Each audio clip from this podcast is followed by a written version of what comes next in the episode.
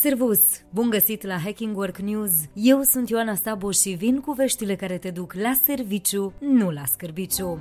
Hacking Work News mai mult de jumătate dintre români și-au propus deja să-și schimbe jobul în 2024. Mai precis, 56% caută în mod activ noi oportunități. Doar un sfert sunt mulțumiți cu locul de muncă actual, iar restul se mai gândesc. Principalii factori pentru schimbarea jobului sunt salariile prea mici, lipsa oportunităților de avansare în carieră și un mediu de lucru toxic. De asemenea, mulți români se simt epuizați, nemulțumiți că nu pot lucra remote, ori nu se înțeleg cu șefii sau colegii. Totodată, angajații români sunt preocupați de incertitudinea economică și profesională. Conform Agenției Europene de Securitate și Sănătate în Muncă, o treime dintre români se îndoiesc că ar putea păstra jobul actual ori unul similar până la vârsta de 60 de ani, din pricina stresului, lipsei de control și sprijin, ori a sentimentului de neîmplinire profesională. Astfel, mulți români au în considerare la acest moment reorientarea profesională.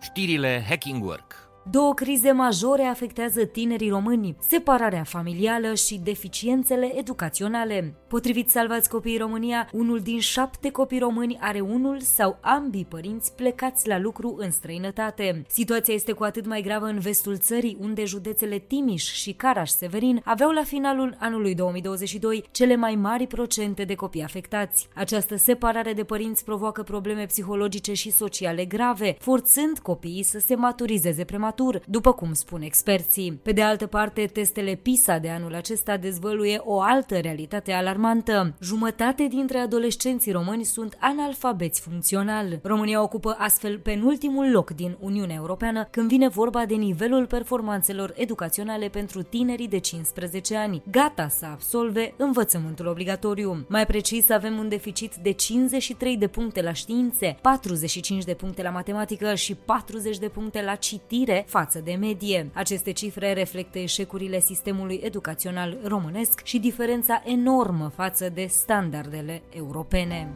Hacking Work News Prea multă muncă și stresul de la job se dovedesc a fi factori majori de risc pentru sănătate. Organizația Internațională a Muncii raportează aproape 3 milioane de decese anual asociate condițiilor de muncă, dintre care 800 de mii sunt datorate unui program prea lung, de peste 55 de ore săptămânal. Bărbații sunt deseori mai afectați fiindcă sunt de cele mai multe ori și mai predispuși condițiilor grele de lucru, iar efectele sunt și mai grave în Africa și Asia. În Marea Britanie, pe de altă parte, s-a demonstrat că stresul, depresia și anxietatea stau în spatele a peste 875 de cazuri de boli profesionale, adică aproximativ jumătate. Acestea contribuie astfel la pierderea a peste 35 de milioane de zile de muncă. Totuși, viitorul pare îmbucurător.